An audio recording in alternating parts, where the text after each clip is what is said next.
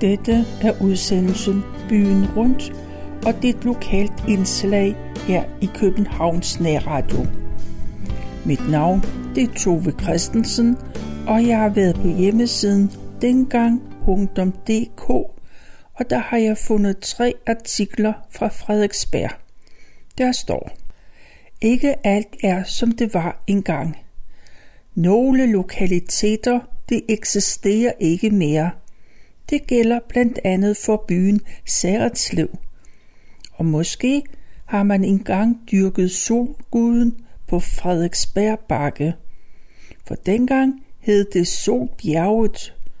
Måske har man i bronzealderen offret på netop det bjerg. Solbjerg, det opstod i forhistorisk tid.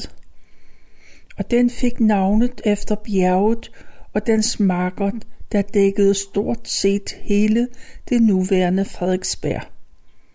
Byen, den hørte sammen med Utterslev, der midt i 1100-tallet var en stor hovedgård, der tilhørte kongen. Omkring 1160 så forærede Valdemar den Store store landområder til kirken.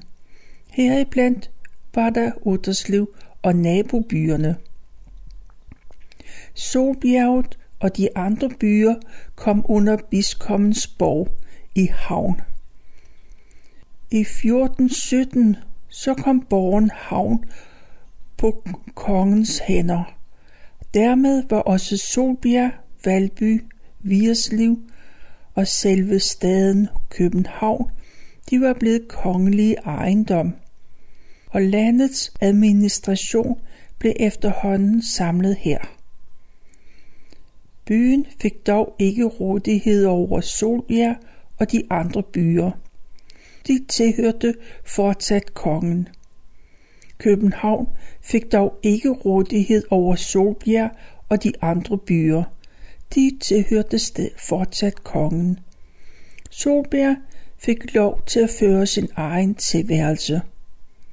Jorden det blev drevet af landsbyfællesskabet. Bønderne har efter magthavernes skalten og valten med deres jord og det de dyrkede været festet under Roskildebispen og kronen.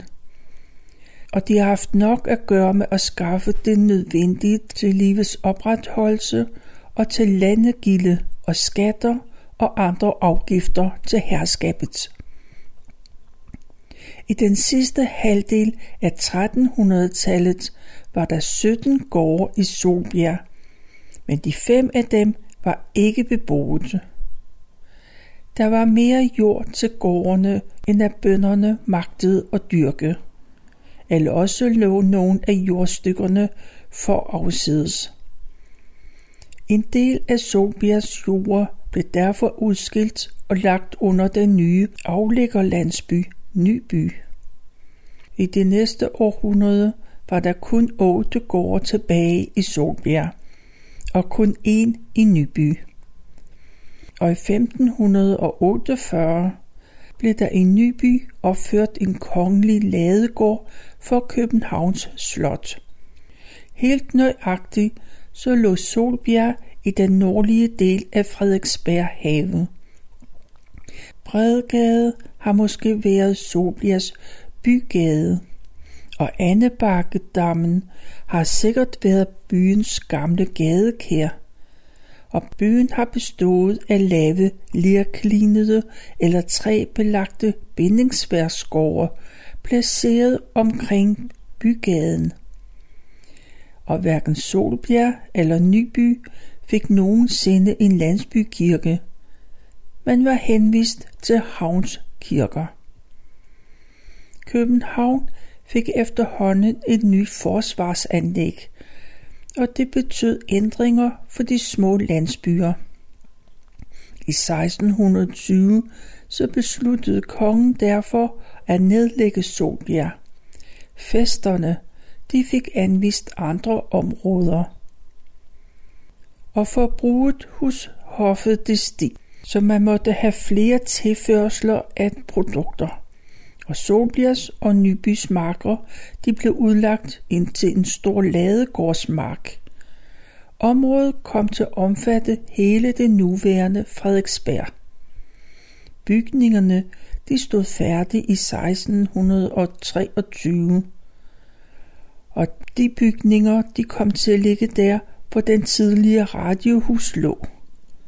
Når som helst, så kunne man fra Rosenborg og Københavns Slot sende bud efter mælk, smør, kød og æg, og stordriften det blev nu aldrig nogen succes, for udgifterne var alt for store. Og det knep også med at holde festebønderne til markarbejdet. For festebønderne havde også rigeligt andet at se til. De skulle også sørge for vej- og broarbejde, for grøftegravning og opsætning af hegn. Og så skulle de også lige passe arbejdet derhjemme i landsbyen. Som en konsekvens af dette, så besluttede kongen at omlægge driften til Ladegårdsmarken. Man havde haft gode erfaringer med Christian den andens hollandske bønder ude på Amager. Derude var landsbyen Magleby efterhånden ikke stor nok til at kunne rumme alle bønderne. Derfor fik 20 af dem lejlighed til at komme til Ladegårdens marker og den 2. maj 1651 udstedte Frederik den 3. privilegier til 20 navngivende hollandske bønder. De fik lov til at forpagte en del af ladegårdens marker under specielle vilkår. Man var dog forpligtet til at levere fødevarer til hoffet, og bønderne de skulle opføre hver sin gård og selv udføre markarbejdet. Til gengæld så slap de for hoveriarbejde og tiende til bisp, præst og degn. 20 firlængede, lirklinede bindingsværkshuse samt to bygningsrækker med hver 10 gårde, de blev opført. Og til hver gård hørte der en stor forplads. Et vist omfang fik hollænderne også lov til at dyrke deres egne anlægner. I spidsen der stod en slags birkedommer eller sognefod. Byen fik også sit eget tingsted. Og de hollandske bønder byggede en kirke. Det var en simpel bindingsværkskirke, der stod på sydspidsen af den nuværende Frederiksberg runddel. Den blev et år senere brændt ned under Københavns belejring. En ny kirke blev opført, men den gik hurtigt i forfald. Og det var først i 1734, at man opførte en ny solid kirke på stedet og midt i 1600-tallet, der lagde Christian den 5. grunden til Falkonergården.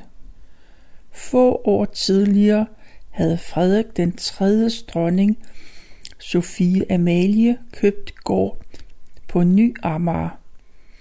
I dag er det ved indgangen til Frederiksberg have. Der blev prinsens gård opført. Det trak nysgerrige til området, så en af gårdene på Ny Amager blev indrettet som traktørsted. Og når nu kongefamilien kunne søge til området, så kunne de rige borgerskab også bosætte sig der. I en periode begyndte bønderne at sælge deres jord til velhavende københavnere. For de oprindelige Amagerbønder var tiden ikke gunstig. De måtte bygge deres tilværelse op fra grunden. De fjendtlige herrer nærmede sig, og så blev man nødt til at afbrænde forstederne. Og, og netop på Ny Amager indledte svenskerne en belejring. Og da bønderne efter freden vendte tilbage, så fandt de kun ødelagte marker og en by, der lå i ruiner. Gårdene, de måtte rejses igen, og det varede mange år, før jordene genvandt deres ydeevne. Men det knep med at få jorden til at give et godt udbytte, og afgiften til kongen var givetvis også for høj. Og gælden til kongen voksede. De tidligere nævnte jordsalg var også ulovlige. Og kongens tålmodighed med ny Amager lå på et meget lille sted. Og sidst i 1600-tallet, der oplevede Ny Amager en stor brand. Og bønderne de orkede ikke for tredje gang at bygge deres by op igen. Og det blev besluttet at lade hovedparten af jorden gå tilbage til kronen. Og kongen anvendte arealerne til høstmarker, mens mindre arealer blev udlagt som havelod til gårdene. Eksistensgrundlaget for bønderne var væk. Nogle rejste væk og fik festegård i nærheden. Andre blev tilbage og måtte nu leve af deres haver. Udsigterne var dårlige for bysamfundet, og prinsens gård var efterhånden blevet for lille. Men Frederik den 4. besluttede derfor at opføre et slot på Solbjerget. Det tiltag fik stor betydning for området, men det var en helt anden historie, som vi skal høre om lidt senere. Den gamle landsby Ny Amager, der efterhånden tog navn efter slottet, blev genopført umiddelbart efter branden. De fleste ejendomme blev overtaget af velhavende københavnere. Og de gamle bindingsværksgårde blev erstattet af grundmurede bygninger. Den fornemme del af befolkningen bosatte sig omkring Allégaden, mens husmænd slog sig ned i små og ydmyge huse. Langs Bilealléens vestside opstod der desuden boliger til slottets vægtere og lavere funktionærer. Og så er vi nået til 1700-tallet.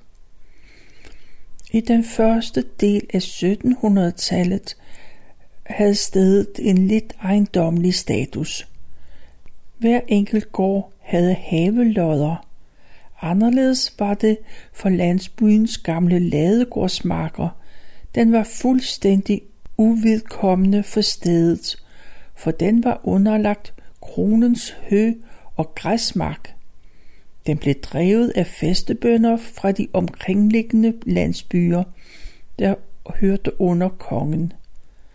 Selvom gårdene havde ret til at lade et par køre græsse på hømarken, var mulighederne for at drive landbrug på Frederiksberg meget små. Man måtte derfor prøve andre veje. En af dem var håndværk, men også her var der problemer. Købstederne de havde monopol på fremstilling og handel med købmandsvarer, og myndighederne og håndværkslavene betragtede Frederiksberg som en landsby. Man måtte gerne fremstille det, som bønderne havde brug for, men ikke varer, der kunne give en konkurrence i hovedstaden. Selvom der var mange forhindringer, så lykkedes det dog ikke at bremse håndværket. Navnlig vævervirksomhed og ølbrygning, det klarede sig godt. Men efterhånden var der mange ansatte på slottet, og nysgerrigheden fortsatte. Så indtægten blev suppleret med sommerpension, værelsesudlejning og restaurationsvirksomheder. Og det her, det var en artikel om det tidlige Frederiksberg. Den næste artikel, der ser vi nærmere på Frederiksberg Slot. For hvad var det for et slot, der blev rejst på Solbjerget? Da prinsens gård i Ny Amager var blevet for lille, så besluttede Frederik den 4. at opføre et slot. Ved dannelsesrejsen i Italien og Frankrig, der havde kongen stiftet bekendtskab med den italienske villatype. Han havde også besøgt haver i Rom, i Firenze og Versailles. De forbilleder skulle nu omdannes til danske grunde. Bygmester Ernst Brandenburg, han fik opgaven, og i 1703 var den første del af byggeriet afsluttet. Og slottet fik navn efter kongen. Dengang bestod den af en etfløjsbygning med et lidt fladt tag, og det var ganske klart italiensk inspireret. Syd for slottet der opførtes et porthus. Øverst oppe var der et 10 tons tung vandbeholder. Det skulle forsyne slottet og havens fontæner med vand. Haverne uden om slottet, det som vi i dag kender som Frederiksberg Have og Søndermarken, var anlagt som franske barokhaver. Store alléer gennemskar haven, og ud fra haven anlagde man i 1704 Frederiksberg Allé. Og i mere end 150 år var den store vej kongens egen, der var spærret af porte. Men meget hurtigt så opdagede kongefamilien, at det villeagtige slot, det var alt for lille. Og i 1708 begyndte man den første udvidelse. Den korte sidefløj blev fjernet og bygget op igen, og det var i flugt med hovedbygningens facade. For enderne rejstes to tværfløje, og så kom det hele til ligne et stort H. Og så tilføjede arkitekten Lauristi Traum to lavere sidefløje mellem hovedbygning og porthuset, således at bygningskomplekset nu omkransede en indre gård. Bygningen var fornemt indrettet. Der var talrige malerier, kostbare spejle og marmorkaminer, og i østfløjen var der indrettet en smukt slotskirke. I kælderen ved siden af et marmorbeklædt baderum med kassetteloft og forsænket badekar. Riddersalen, der hørte til slottets prægtigste rum. I loftet havde man anbragt rigsvåbnets forskellige symboler for kongens riger og lande, for eksempel den danske rigsvåben, det norske våben, Slesvigs to løver og Holstens Nælleblad. Uden for slottets område skete der også forandringer.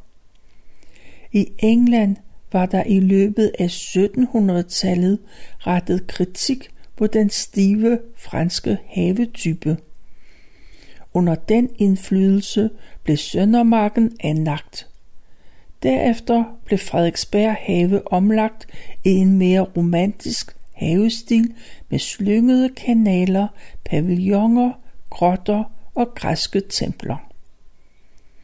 Der blev desuden opført en række nye bygninger i parken, blandt andet Apsis-templet, den kinesiske lysthus og Schweizerhuset. Frederik den 4. opholdt sig ofte og gerne på slottet og da Københavns Slot blev ombygget i 1720'erne, så boede kongeparet her både sommer og vinter. Der kom et forslag om at lukke slotsgården med to sidefløje, der kunne forbinde hovedbygningen med det fritliggende porthus. Men der gik mange år, inden det kunne realiseres – det var af rent praktisk hensyn. Da opførelsen af det første Christiansborg Slot det blev bygget, så blev slottet brugt til residens. Især under Frederik den 6. den første halvdel af 1800-tallet, så opnåede Frederiksberg et højdepunkt som residensslot. Gardens tafelmusik i haven og kongens sejlture i parkens kanaler tiltrak mange mennesker. Ja, det var et hold soldater, der blev sendt ud for at grave kanalerne. Da Christiansborg stod færdigt, så mistede Frederiksberg Slot noget af sin betydning. Og indretningen, den blev betragtet som gammeldags. Undtagelsen af det, det var det yndefulde paradekøkken. I Christian den 7. tid kom slottet igen på mode. Det var Struense, landets reelle hersker, der indrettede slottet. Han var især populær hos dronningen, fordi han interesserede sig for den lille Frederiks opdragelse og helbred. Parkerne var dog forbeholdt de få udvalgte. Det var soldater, der skulle holde øje med, hvem der kom. Og i 1852 så åbnedes der to parker for folket.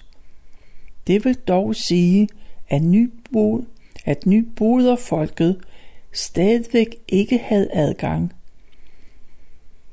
Men efterhånden så svandt kongefamiliens interesse for slottet. Og landskabet uden for slottet og haverne, det bestod af den gamle ladegårdsmark. Resten var udlagt til hø- og græsmark for de kongelige stalle og militæretaten. Landskabet fremstod som en vældig øde og træløs flade, og der blev kun brudt af Falconer alene og blev kun brudt af Falconer Allé og de gamle landeveje. Der var den ældste vej, Adelvejen. Der var landevejen mellem København og Roskilde. I dag hedder det Vesterbrogade, Rabeks Allé og Valby Langgade. Så var der også Solbjergvej. I dag hedder det Gammel Kongevej, Smallegade og Peter Bangs Vej. Oprindeligt hjalp det på hele området, at slottet blev bygget. Men i 1869 blev bygningerne overladt til Hærens officerskole. Og så blev der slidt alvorligt på rummene, men man undgik en ombygning. Den gamle slotskirke den blev omdannet til bibliotek, stoleværk, altertavle og prædikestol blev deponeret under slottet. I 1720 blev rummet ført tilbage til sin oprindelige skikkelse. Senere kunne kirken genindvies som et annex til Frederiksberg Kirke. Og dybt inde i Frederiksberg have, der gemte fasangården sig. Den blev indviet i 1724 men kongefamilien mente, at den var for dyr i drift, så den blev nedlagt, og man udlejede bygningerne. Rundt om i kanten af Frederiksberg have har en række institutioner i tidens løb sikret sig et stykke af parkområdet. En større ændring af Frederiksberg have, det skete i 1859, der tog Niels Kjærbølling initiativ til oprettelse af zoologisk have. I den sydvestlige hjørne var der indrettet haver for de kongelige prinsesser. Kærbølle han fik overdraget prinsesse Wilhelmines have. To år senere fik han også prinsesse Karolines have. Oven i det så fik han et stykke af den såkaldte brune dyrehave. Kærbølling, han kom fra Als og det var ham, der udarbejdede fugletavlerne, Danmarks fugle, og han fik overdraget Christian den 8. fuglesamling. Efter stifterens død, så blev Zoologisk Have omdannet til aktieselskabet. De første bygninger var meget primitive. Men en af de første markante bygninger, det var et maurisk abehus. Og Zoologisk Haves mest kendte bygning, det var tegnet af det var arkitekt Heights trætårn, der blev opført i 1905. Det var inspireret af Eiffeltårnet. Også elefanthuset var en af havens særprægede bygninger. Og så kan vi nu lidt om, hvordan det var på Frederiksberg, da slottet havde sin storhedstid. Og det fortæller den tredje artikel om. Ved officielle lejligheder, der afholdes der overdådige fester på Frederiksberg Slot. Ofte blev disse afsluttet med et overdådigt fyrværkeri. Omkring 1735 blev der også affyret fyrværkeri Frederiksberg Have på kongens og dronningens fødselsdage. Fyrværkeriet begyndte og sluttede med 21 skud og 81 raketter, som udstrålede en mangfoldighed af lys i alle mulige farver.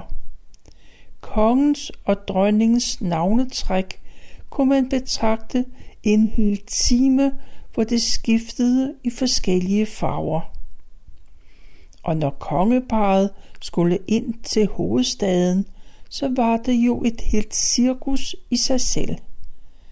De var ikke alene omgivet af tjenere, af lakajer med dragede kårer, men også en hel afdeling garder, der beskyttede de kongelige vogne. Og selvom det kun var en prinsesse, der var ude at køre, så var der som regel 18 heste i brug. Seks for hver af de tre vogne, der var nødvendige til det store følge, som var en almindelig køretur. Der var ikke så meget folkeliv på Frederiksberg have i Christian den 4. tid. Haven var godt nok åben for skikkelige folk, men her i regnede man ikke holmensmænd med koner og soldater i uniform, fordi matroserne ofte opførte sig dårligt. Og den omstændighed, at Københavns byporte om søndagen var lukket under gudstjenesten, det afholdt mange fra at aflægge søndagstur til Frederiksberg. Christian den 7. følte sig hjemme på Frederiksberg Slot. En januaraften indfandt den 16-årige drengekonge sig pludselig sammen med sin kongelige bedstemor og hele hoffet. Der var fest, da den unge konge den 13. november 1766 førte sin kusine, den 15-årige Karoline Mathilde, ind på slottet som sin hustru. I tre dage var der festligheder på slottet, og alt tegnede lyst.